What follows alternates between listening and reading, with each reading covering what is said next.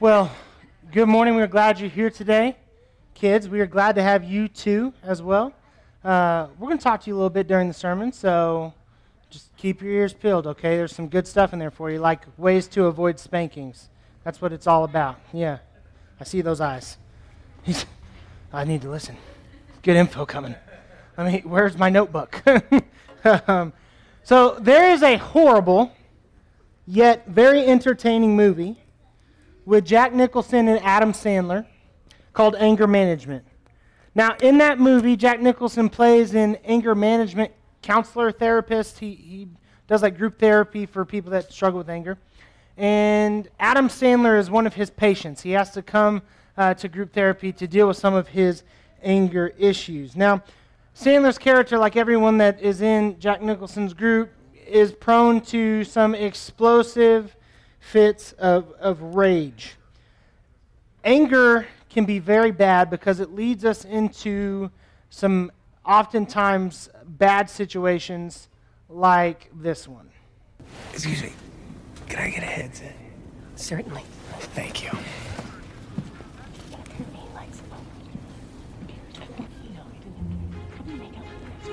Oh, you are. Uh, miss? I'll be right there, sir. Where's your headset? She's busy right now, but it's coming. For crying out loud, you're missing important plot points. Ma'am? Could you give me a second, sir?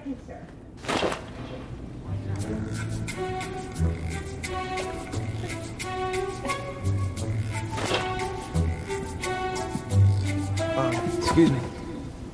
Could I maybe get that headset, please? Do not raise your voice to me, sir. I wasn't raising my voice. Okay, just calm down. I am calm. I just want my headset. Sir, our country is going through a very difficult time right now, and if you're not going to cooperate, I don't know where a headset ties into patriotism. Is there a problem here, sir? I, I don't think so. Can you come to the back of the plane with me so we can have a talk? But talk about what? There's not a problem. This the steward is just keeps Flight attendant. the flight attendant keeps ignoring me when I ask. Calm down. I am calm. What is it with you people? You people. Oh, now wait a minute. I don't mean you people. I mean you people. Sir, I will not tolerate any racist behavior on the plane. This is a very difficult time for our country. I, I know that. I'm not a racist. I just want to watch the movie. I'm only going to say this one more time, sir. Calm down. I'm calm.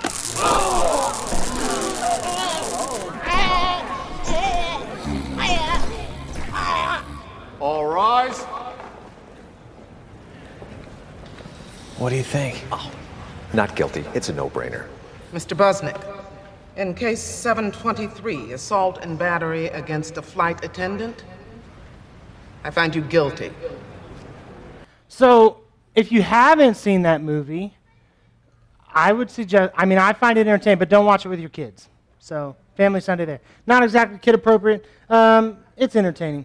So, later in the film, after a couple more incidents, Dave is uh, issued, we'll say, an anger ally. Somebody else in the group is becomes his anger buddy to try to help him avert situations like that. We are better together when we are slow to anger and when we can avoid relationships that are explosive and damaging. Proverbs 22:24 says, "Make no friendships with a man given to anger, nor go with a wrathful man, lest you learn his ways and entangle yourself in a snare."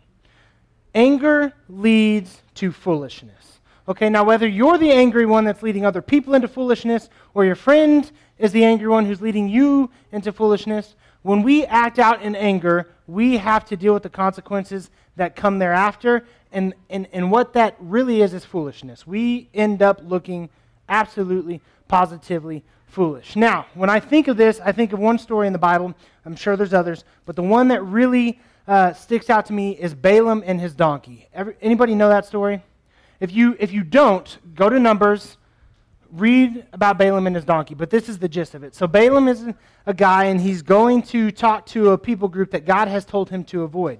Now, he saddles up his donkey one morning, and they go off to go to this people group, and now the donkey sees in his road path an angel of death. Like, if the donkey tries to pass this angel, then Balaam is dead. That's what's going to happen.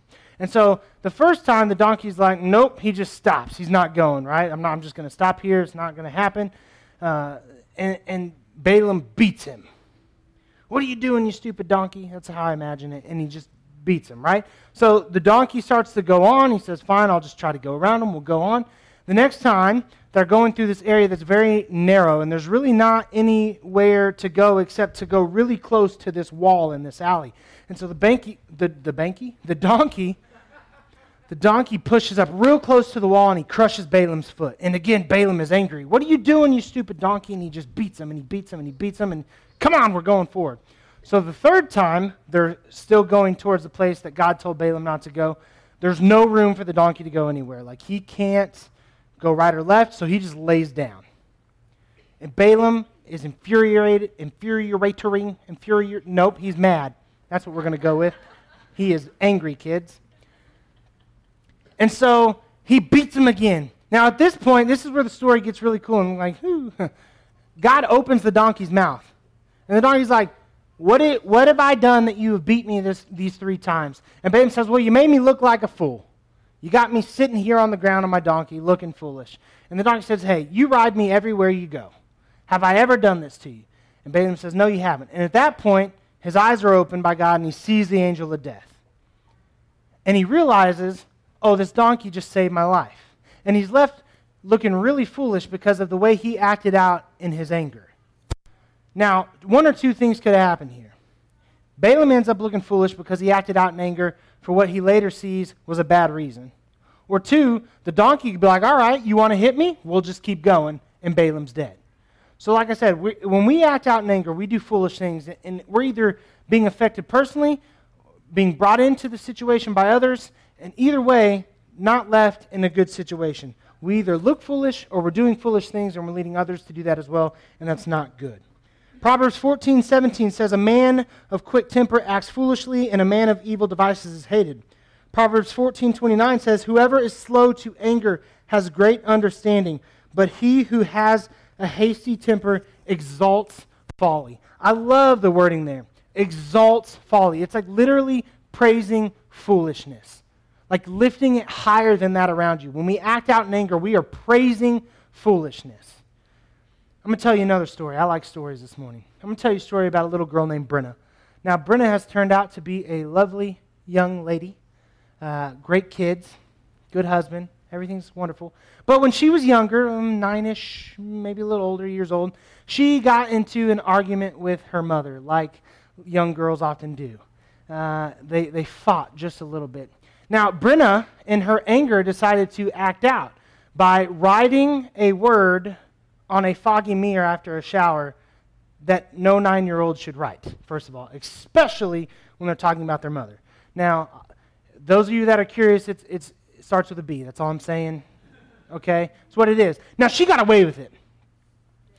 That is until my mom took a shower the next morning and the window fogged up and there was the word. See, because when we act out in anger and we do foolish things, sometimes we feel like we're going to get away with it. But what we do in the dark always comes out to the light. In the way that we act, in the way that we behave, we may feel like, hey, it's only affecting me, or I'm going to hide this. I'm just, maybe I'm going to go hit a pillow in, in the corner, or whatever it is that we do, which is a better way to uh, handle your anger than being explosive and yelling at somebody or being physical, that type of thing. But allowing that type of anger to live within us only drags us down, makes it easier for us to be like that the next time we run into one of these situations. And there's always consequences because, kids, when Brenda's mom saw the wrong thing that she had done, let's just say it didn't end so well for her.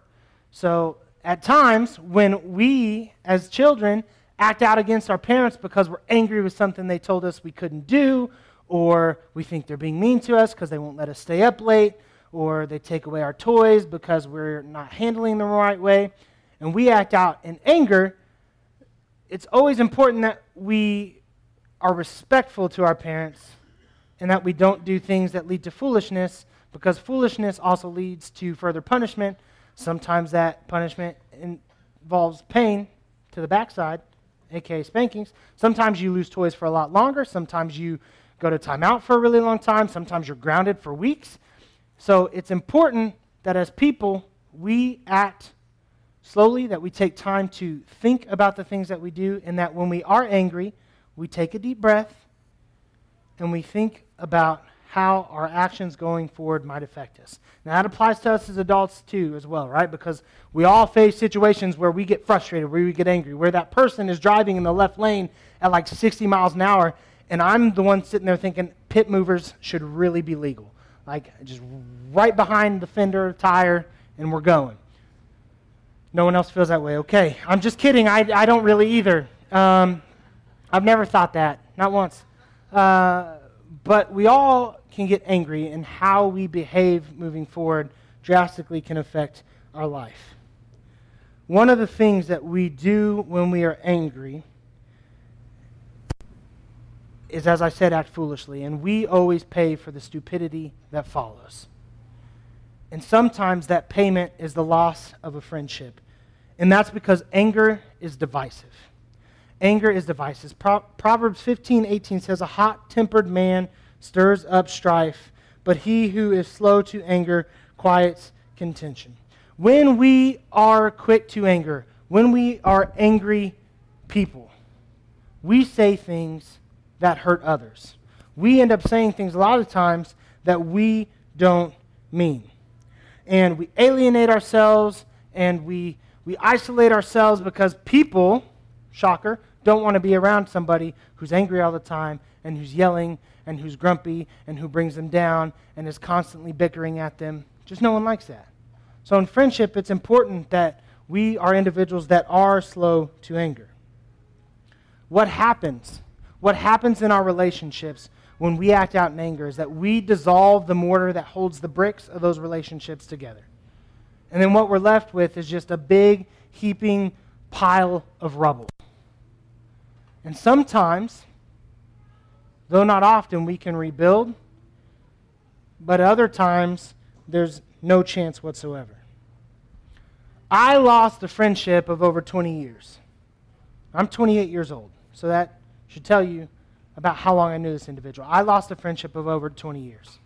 And the reason I lost that friendship is because in a time that we were both extremely angry with one another, some justified, some not, we behaved poorly. We acted out in our anger instead of letting cooler heads prevail, taking the time that I said we needed to think about what's the right way to handle this. And instead, we yelled at each other and slung insults and brought up old wounds. And both of us were going for the jugular. Both of us wanted to win. Both of us wanted to vindicate our anger. Both of us fed our anger the feelings of the other person. and a guy that I was pretty inseparable with for over 20 years has no part in my life whatsoever anymore. And it hurts still to this day. I've got two little girls that he has never met. He's got a son that I have never met. And we used to talk on a daily basis, multiple times a day, and I don't even know where he is right now. I would assume somewhere in this region.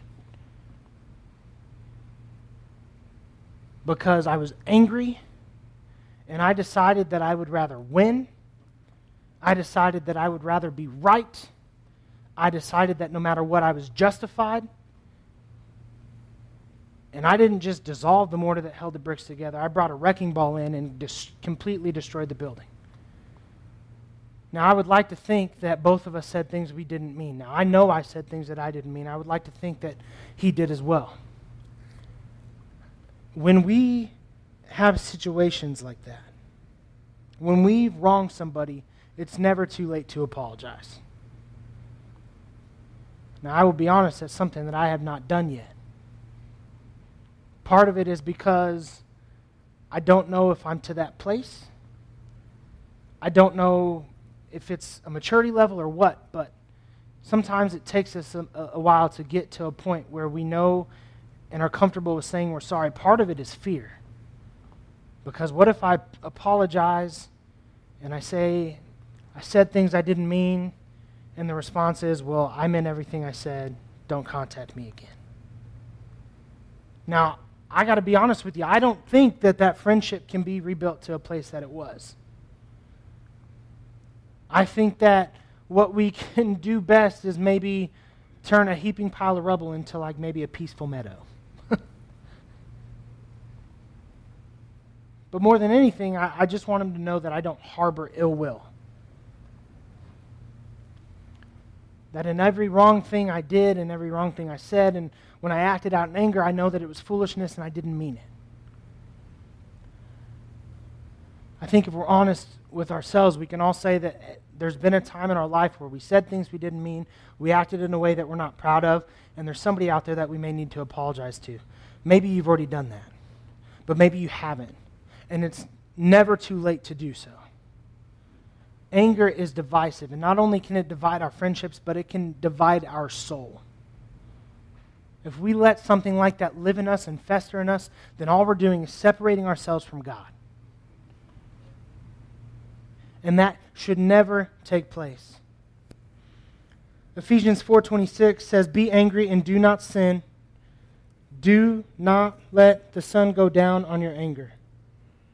And we must seek forgiveness. And the reason we must seek forgiveness is because anger gives way to sin. Proverbs 29:22 says that an angry person stirs up conflict and a hot-tempered person commits many sins anger itself is not necessarily bad. There is such thing as righteous anger. Like there are times in your life when it is okay to be angry, when you are justified in being angry. But be angry and do not sin. That's the part I think that a lot of times we struggle with. That's a train how can we, in our anger, still handle things in a godly manner? How can we still do things in a right way? It starts with the understanding of one, knowing that anger is divisive, knowing that it tears others down, knowing that it tears us down. And it ends with knowing that there is a God and there is his Son who I guarantee you at some point in life have been angry with us. But they still love and they still show grace. And their goal is still to bring us to a place of right. And so when we're angry in life, especially when it's justified, it is okay to express that anger but only if we do it in the right way. Only if we do it in a loving manner. Only if we can approach it from a place of humility and grace. And listen, it may be as simple as saying, look, what you did there makes me angry. You may not feel like it should have. You may not feel the need for forgiveness. But I want you to know that I was harboring ill will towards you or anger and resentment towards you, and that that's gone. It's forgiven. I'm going to move past it. And the response we receive, at times, we just have to let it be the response we receive. But we can't allow our anger to dissolve relationships with people. And we can't allow our anger to be a stumbling block and a roadblock for others in their relationship with Christ. Ephesians 4 26, 31. Remember that verse. Be angry and do not sin. Do not let the sun go down on your anger, and give no opportunity to the devil. Let the thief no longer steal, but rather let him labor, doing honest work with his own hands, so that he may have something to share with anyone in need. For building, look, sorry, let no corrupting talk come out of your mouths, but only such as is good for building up, as fits the occasion, that it may give grace to those who hear and do not grieve the Holy Spirit of God, by whom you were sealed for the day of redemption. Let all bitterness and wrath and anger and clamor and slander be put away from you, along with all malice. We get angry, we slander, we fight, we experience bitterness. But there also must be the stage where we let go. Where we let go. Where we look to right a relationship, where we look to experience forgiveness, where we look to show others grace. Because we are better together when we go through life together. And if we're an angry storm cloud all this time, nobody wants to be with us. So, how can we experience all these things we've talked about for these weeks if we're just pushing people away with the way we react to every little thing that we end up not liking? James 1:20 says for the anger of man does not produce the righteousness of God. To act out in anger, to act foolishly is to be sinful. To be sinful is to be separate from God.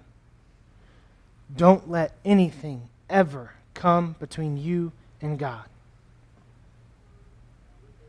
Leave the anger and the angry behind. I'm an individual who struggles with anger. Honesty time. I struggle with anger. Sometimes explosive. Although I'm proud to say not very often because at a point in my life it was very often. I was mad at the world and I looked for every opportunity to yell and fight and make somebody else pay for what they'd done to me played the victim role really well. When we act out in anger, all we do is end up looking foolishness. Looking foolish. I can think back to time after time uh, when I was in high school and younger, and sometimes even a little bit older, when I just would explode for no reason and come back and think later, what in the world was I mad about? At the end of the day, what in the world are we really mad about? And is it worth being divisive? Is it worth tearing others down? Is it worth being a stumbling block for them in their relationship with Christ? As Christians, as, as people of God, we are supposed to represent Christ and, and God in everything that we do.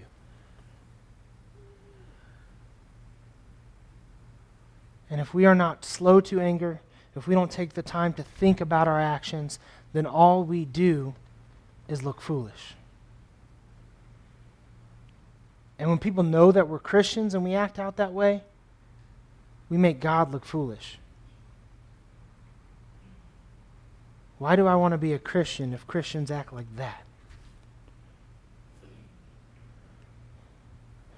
I know that none of us are perfect. I know that we all have instances where we act in ways that we're not proud of. That's where that apology comes in. And so live life as a person slow to anger. Give your anger over to God. Work on those things together and constantly move in a direction that you think pleases God, that God leads you to. Be righteous. Show others the love of Christ.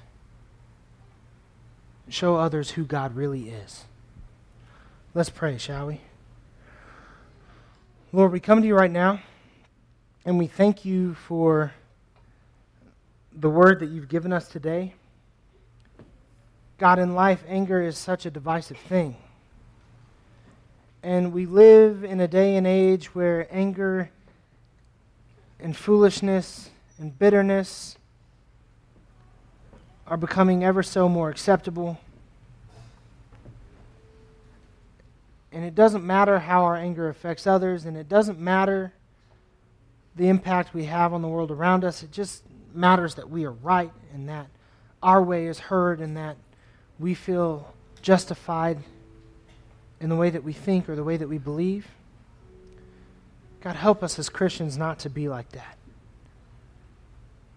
Whether in public forums or personal relationships, help us to be people who are slow to anger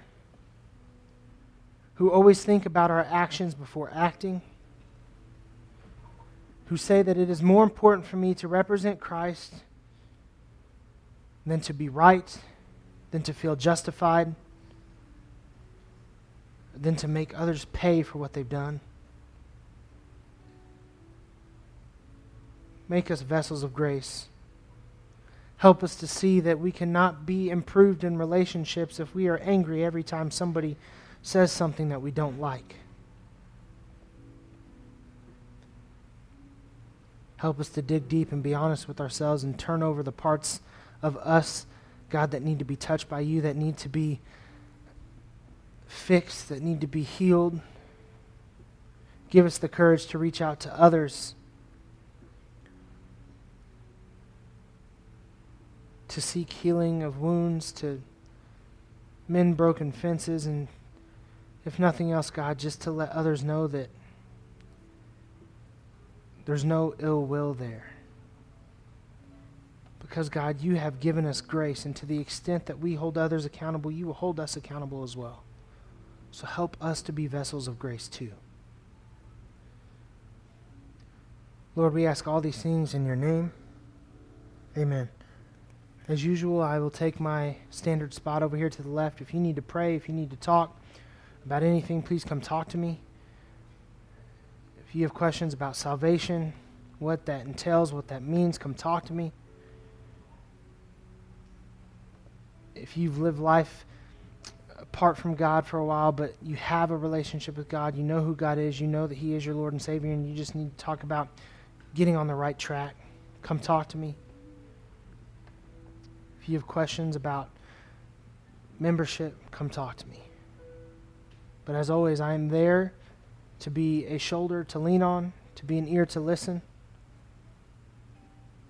And if you have no need of any of those things, then stand and worship the one who is slow to anger with us, who loves us, and who just wants us to share that same love with the people around us. Let's worship.